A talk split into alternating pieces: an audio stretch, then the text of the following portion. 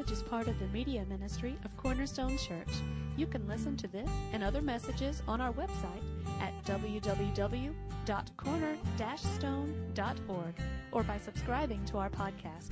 Today's teaching is by Pastor Daryl Ruiz.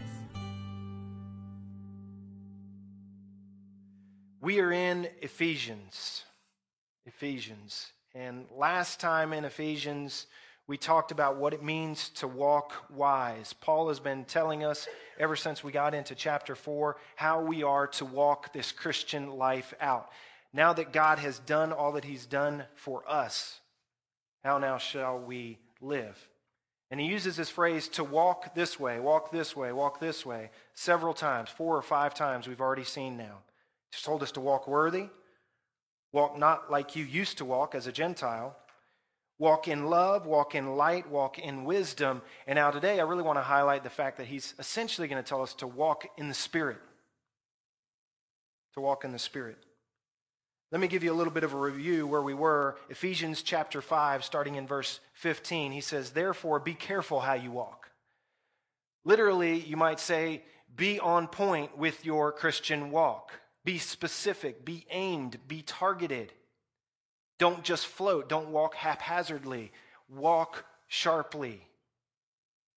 Be careful how you walk. Not as unwise, but men who are wise.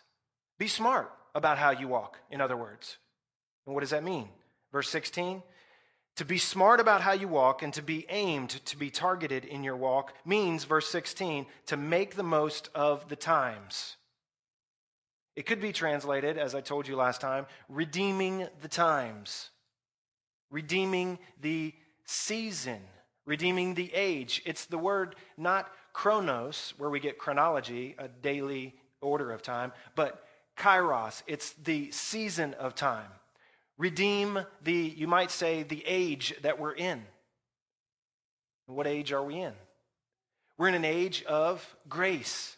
We're in that parentheses from God's ascension to his return, where grace has been extended not just through Israel, but now through us, the Gentile, the church, those who have been engrafted in. He's using us to extend grace. And so he's pressed, pressed pause on his plan. You might, you might think of it this way. And before he now judges us, before he comes back and makes all things right, he said, okay, take grace to the world. Be my disciples, be my witnesses around the world, from here to there. From where you live, all the way around the world, I'm going to give you time. Second Peter says that God is not slow about his promise. In context, it's his promise to judge and make everything right. You wonder sometimes, why doesn't God just come back and make all this messed up stuff right? The answer is 2 Peter 3 9 and 10, I think the verse is, that God's not slow about his promise to come back and judge the world and make all things right, but it says specifically that his desire is that none of us would perish, but that we might all come to repentance. And Peter says, God is being patient towards us. So if you get a picture of God right now in this season that we're in, he's, in a sense, restraining himself. He's he slid back on his throne, or I like to get the idea that he's on the very edge of his throne and he's ready to come back and he's ready to make all things right and he's ready to redeem this world and set up his kingdom, but he's being patient. Because the bad news with the good news of his coming back again is, is that sin will be judged. Your sin, my sin. And unless we're covered by the blood, then we have to stand on our own, right? And so, what season are we in? We're in a season of grace where God has said, I'll give you time. Take this message to as many as you can. Get them under the blood, get them under the cross, get them under Christ, in Christ, so that when judgment falls, they'll be protected. That's the season that we're in. And so, when Paul says, don't be, don't be unwise, walk carefully now the remaining of your days, be on point. What do you mean, Paul? What I mean is to be wise in your days, walking this thing out carefully, means that you redeem the age. Remember what I told you redeem means? It means to buy back out of the market. Ex agorazo. Agorazo is the market. Ex is to take out. It's, it's a picture of our salvation that, that God came through the blood of Christ and he purchased us out of our slavery. That he comes to market and he buys us back. That's what the word redeeming means. He's redeemed us. We're to, in much the same way, redeem the time that we have. We're to go into a dark world and we're to bring those who are sold into slavery under the blood of Christ so that they are free in Christ. So the judgment won't fall there. How do we walk wise? We redeem the time because the days are evil. You know that to be true. Verse 17, so then, do not be foolish. He's going to take it a step further. But understand what the will of the Lord is.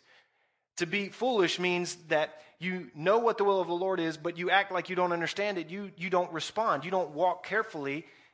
It's a picture of somebody who, who's heard the truth. You, you understand what the will of God is, but you're not doing it. That would be, in Paul's mind, a fool. Don't, don't be foolish. Understand, but not just in a, in a way that means cognitively, but understand in a way that, that, that translates it into your life so that you're redeeming the times. Uh, don't be unwise. Don't be a fool. I mean, imagine a world that looks at us and we say what we say we believe, but then we do nothing about it. We don't do any work to redeem the age that we live in. We would look like fools. We would look like fools. Maybe we could ask the question in our own hearts how often do we look foolish? How often do we then look unwise instead of wise? How often do we look like we don't even know what the will of the Lord is? How often do we, we look in our life like we don't even understand the time that we live in? We don't understand that there's a judgment to come. We don't understand that if we are not under the blood, then, then we answer for our own sins. I mean, is that what our life looks like? If so, but we're saying another thing, then we, we look as if we're fools, right? That's where he's going. And then he took a turn on us, didn't he? Verse 18, he says something that to me seemed kind of odd. And do not get drunk with wine. And so he goes from these kind of grand ideas to, hey man, don't be going and getting drunk. What is he doing here? Where's he going? Why, why go to this topic? Remember what we said? To not get drunk with wine, I think it's more than an admonition that you not be a drunkard. Okay? It's more than an admonition that you not be a drunkard, Christian but that your life not be one that is falling all over itself. Your life needs to be careful. Your life needs to be ordered. Your words shouldn't be mixed. Your words shouldn't be jumbled. Your steps shouldn't be misguided. Picture the drunkard stumbling all over himself. No sure steps.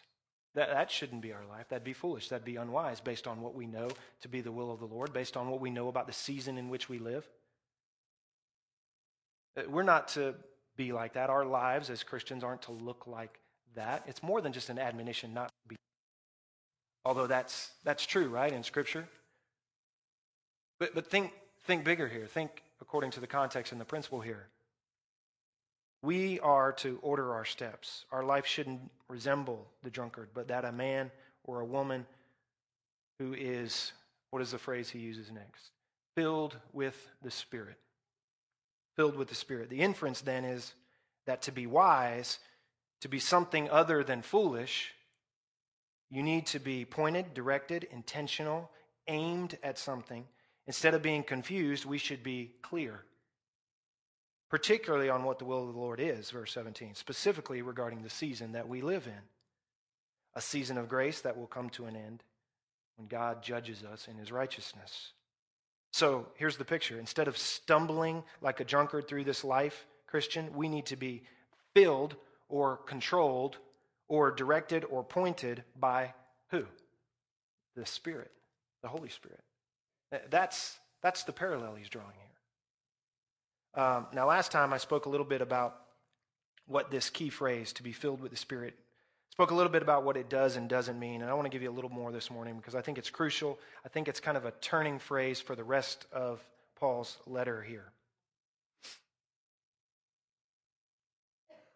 I told you that it's only used here between Romans and Revelation. This is the only use of it. I also told you that in the Gospels it's only used once by my research, and that's in Luke and it's for a description of John the Baptist and who and what he would be as a forerunner to Christ.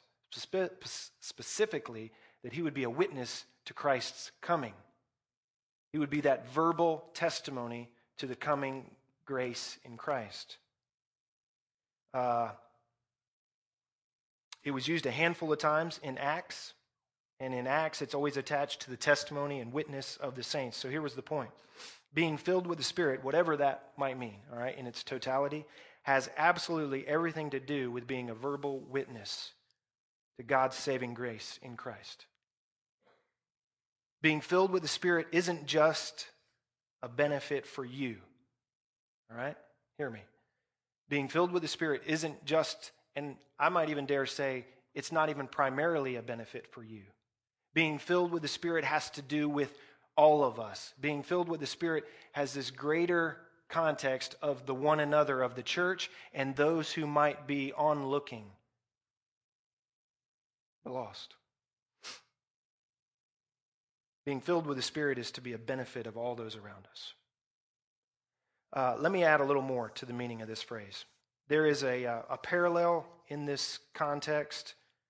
There's a parallel comparison, and there's also a parallel contrast going on here. Instead of being what we would call under the influence, right? You've heard this, this phrase used in being uh, under the influence of alcohol. Instead of being under the influence of alcohol, we are to be now under the influence of the Spirit of God. All right? You see that parallel comparison? As a comparison, this means that you're still under the influence, but now you're under the influence of something new. Pretty simple, right? Something new now controls you. Uh, you remember in Acts 2, if you're looking for a maybe a passage to refer to to help understand this? In Acts 2, when the Holy Spirit falls, um, the disciples begin to preach, and many who heard from different languages began to hear the message of grace through the disciples. And it was an amazing situation. And you remember how the story goes? That those who were surrounding, who kind of were hearing what was going on, looked at the disciples and they were kind of mocking and saying, What are, these guys must be what? Drunk, right? Uh, these guys, uh, they've, been, they've been tipping the bottle. And you remember what Peter says? It's kind of funny what Peter comes back to them and says. He says, No, that's not in fact what's going on. And uh, I kind of chuckle when he says, Man, it's only nine in the morning. That's a whole other message for another day. But eh, that can't be what's going on here, is, is Peter's idea. It's only nine in the morning. Here's the point there are, I would admit, some parallels to be drawn between being drunk and being filled with the Spirit. There you go. I said it. There are. There are some parallel comparisons. In other words, strange and surprising things might just happen when you're under the influence of the Spirit. I mean, it's not my analogy, it's, it's Scripture's analogy. It got me thinking, um, and I just think weird things sometimes. But it got me thinking, you know, this idea of being filled with the Spirit or being under the influence of the Spirit or being under the influence of alcohol, you know, as Paul draws this comparison, I, I had to ask the question, like, could those two things happen at the same time in any way? And somebody had sent me this YouTube video. Maybe you've seen it, but this guy shows up to a funeral, and this may be the closest thing I've seen to being under the influence of both the spirit and wine. Put that up, Mike. Let's uh, let's watch a couple seconds of this. Maybe you've maybe you've seen this guy before. Sing amazing, oh, amazing grace. How sweet the sound.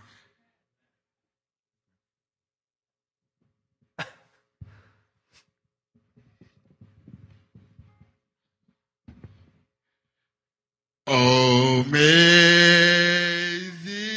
grace. I want people to sing with me too. Oh, amazing I'd want someone to sing with me too. Grace, how sweet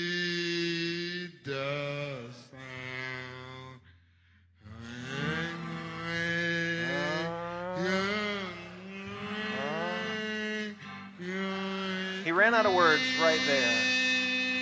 They're gone.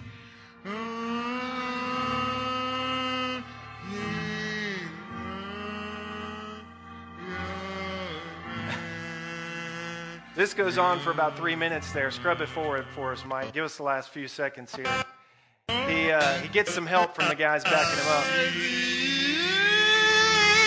Instead of letting them help, he gets louder.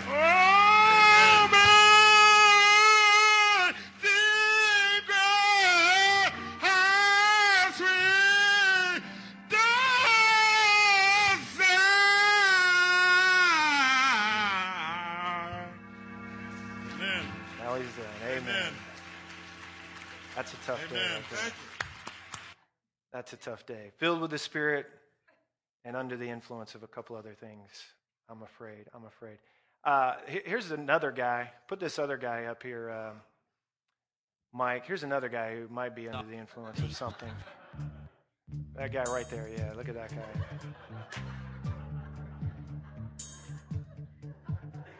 Yeah. I'm just kidding about those guys. A couple. Uh, that was our uh, Christmas children's program commercial that uh, that Ricky put together. That was supposed to be what? That was supposed to be an audition for the Christmas play right there. None of those guys make it. Right? I'm not. I'm not saying that Elder Vic was uh, under any sort of influence. That's just actually how he dances. I don't think you could combine those, right? Uh, on a serious note, though, I have a, I have a dear friend who is fond of uh, warning me that if I pray for the Spirit to move in our congregation, that, uh, Pastor, you need to be ready because surprising and perhaps strange things could happen. And to that I say, Amen. That is, that is true. Being under the influence of the Spirit does mean that I or you may not be in complete control of what happens. And that's, that's part of the analogy, it's part of it. I think that parallel is in Scripture. But I think there is also a strong, not comparison, but contrast here in our text. And it's a contrast drawn that I think we've got to grasp as well. To be filled with the Spirit seems to imply a more controlled and intentional, pointed, directed, careful, aimed life in this context. Being filled with the Spirit isn't about confusion, it's about clarity for Paul right here. So there's a contrast in the analogy. Some equate, listen to me now, being filled with the Spirit with an experience or a power that overcomes or overwhelms a person mentally sometimes, emotionally sometimes, and even sometimes physically. And maybe this results in crying, laughing, shouting, falling down, shouting out, speaking in a tongue, making drunken like noises, even. While we might leave room for some of this, Paul seems to major on the sobering effects being filled with the Spirit. There's a sobriety that the Spirit brings in this passage. Being filled with the Spirit seems to be a very practical as opposed to a fanciful idea. This is the transition phrase, I think, for the rest of the passage. And here's why that's important because the rest of this letter gets very practical. He's going to talk about being wives, he's going to talk about being husbands, he's going to talk about being children, he's going to be talking about employees, he's going to talk about employers. He's going to get to the nuts and bolts of how we walk out this life. And then he's going to, at the very end, say, Now put on this armor because it's not going to be easy, any of it. Very practical is the direction Paul goes from saying, Be filled with the Spirit. Nothing really mystical or even charismatic about how Paul explains walking in the Spirit from here to the end of the letter. A couple other points I want to make about what it means to be filled with the Spirit right here. Um, Paul gives this as a command be filled with the Spirit. It's a command.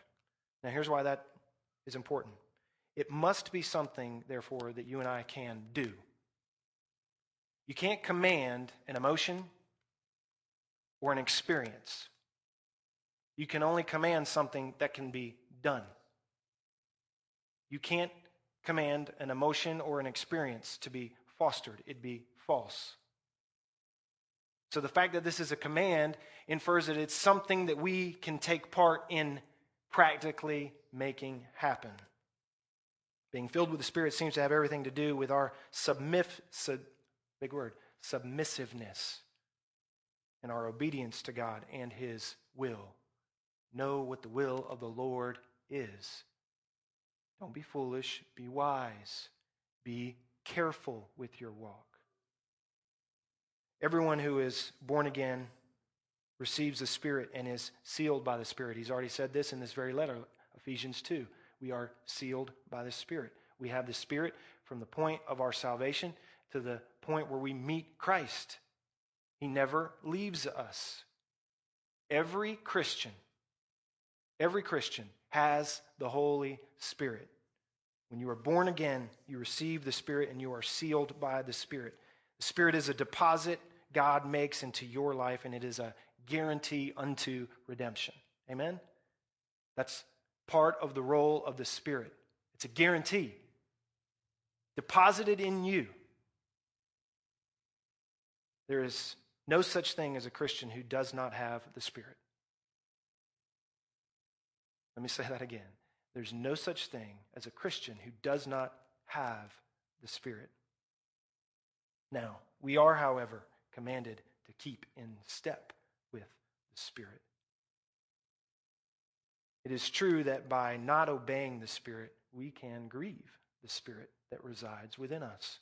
We can thwart His work through us. Can we do that? Amen, we do that. In our disobedience, we can do that. All Christians have the Spirit. This is not a command by Paul to receive the Spirit, Christian. This is a command to obey the Spirit that resides within.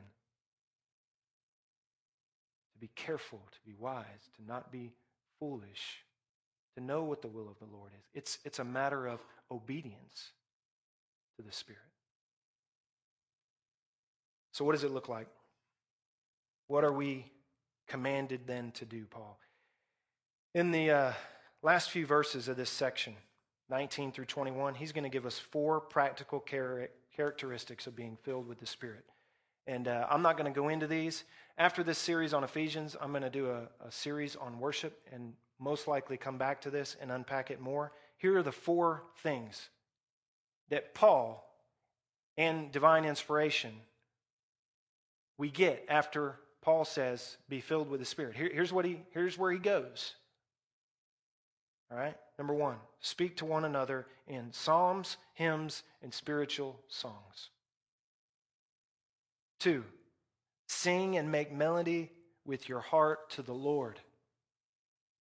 Three, always giving thanks for all things. There should be a gratitude for those who are filled with the Spirit. Always, all things. There's just this inherent gratitude that comes with being filled with the Spirit.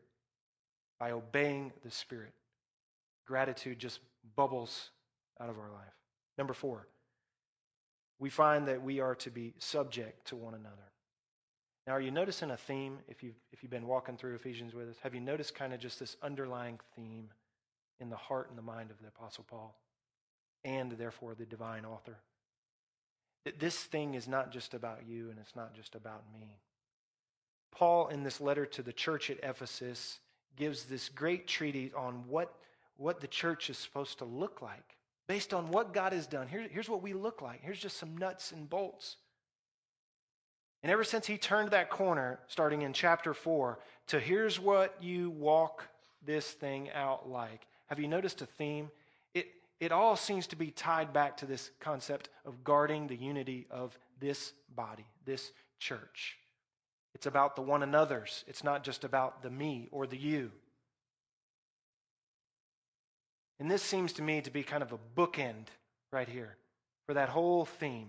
Be subject to one another. And then he's going to turn to husbands, and then he's going to turn to wives, and then he's going to turn to children, and he's going to unpack that end of the book. what does it mean to be subject? Well, do this, husbands. Wives, consider these things. Children, here's a, here's a brief explanation on how you are to respond to this. Employers, employees, That's where he's going to go. Back to the one another, back to the can you and I work this thing out that's called church? Not this building, but the you and the me's and the us's. Can we figure this out? Are we going to, being filled with the Spirit as a command, are we going to figure out what it means to speak to one another in psalms, hymns, and spiritual songs? Does that mean like I gotta I gotta go over to Jeff and start singing it to him? You gotta figure that out.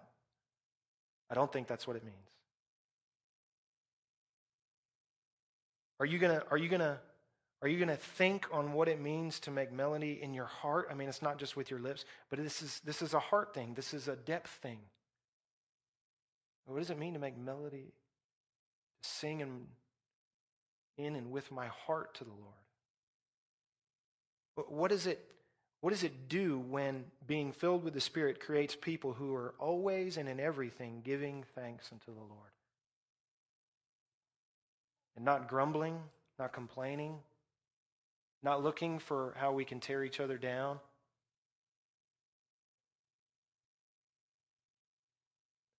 What does it look like when we, we grasp this concept of being subject to one another in, mind you, the last phrase of 21, in the fear of Christ?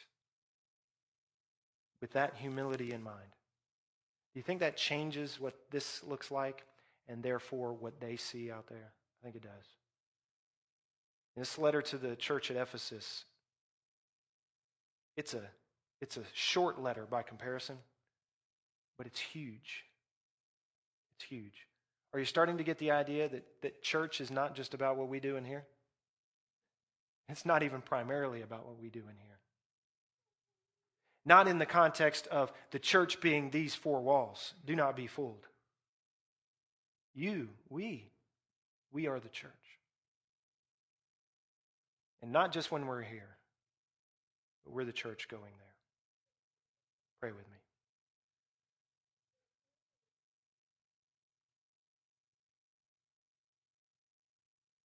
Lord, we want to walk in all these ways. We want to, we want to walk worthy of the calling. We want to walk worthy of the grace that you have extended to us.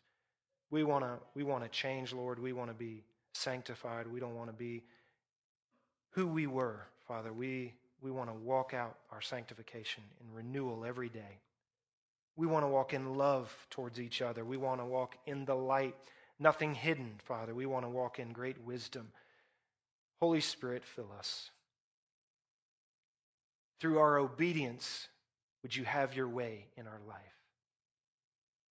As we walk carefully, as we walk pointed, not stumbling about over our life, not just floating down the river of life, making decisions as they come, or allowing decisions to be made for us that would point us in this direction or that direction. Father, we, being filled with the Spirit, we let Him have the influence in our life. We let Him have the control. We let Him point the ship that is our life, the remaining of our days. We'll be sober minded, we'll be sure footed. We'll seek to know what the will of the Lord is. We'll, we'll go to your word. We'll beseech you in prayer. And we'll understand, Father, that being filled with the Spirit, it's not just about us. It's, a, it's about those who are watching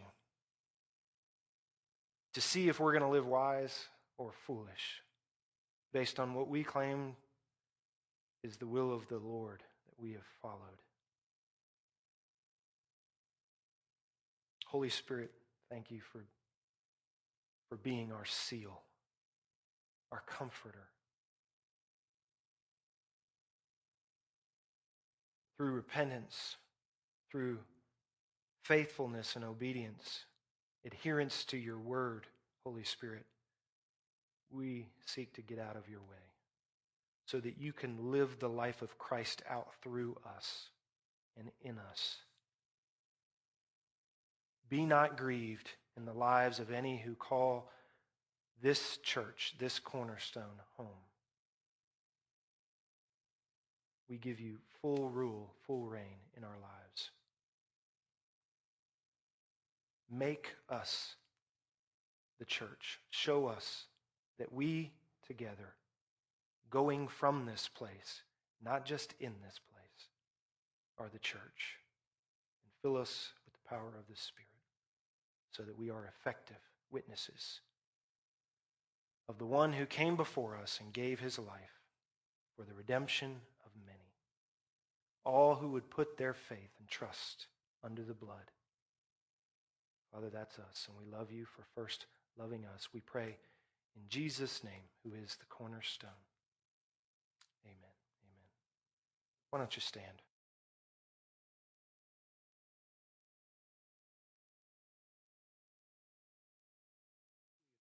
We're getting more and more confused about what a church actually is. So let's take some time to set the record straight. Church is not a building, though a building can be used by a church. Church is not a denomination, though a set of beliefs should be important to a church. Church is not about Sunday, though a church should not forsake meeting together. Church is not about one person or personality, though every church should be pastored. And church is not about size or growth, though every church is called to make disciples. So don't think of church as an address or a location, but rather think of church as mobile and on the move. Don't think of church as something built or planted, but rather think of church as something deployed. Don't think of church as where you are for an hour each week, but rather what you are every day of the week, because the church is the hands and feet of Jesus Christ. Feet shouldn't sit still, hands shouldn't be idle. Feet go, hands do. This is the church. Church isn't what you're sitting through right now, because you are the church. Now go and be the church. We're dismissed. Go be the church.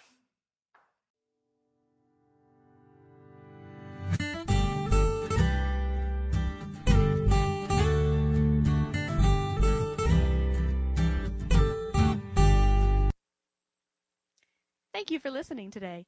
We hope this message was a blessing to you. To learn more about our church or our media ministry, you can visit us online at www.corner-stone.org or find us on Facebook.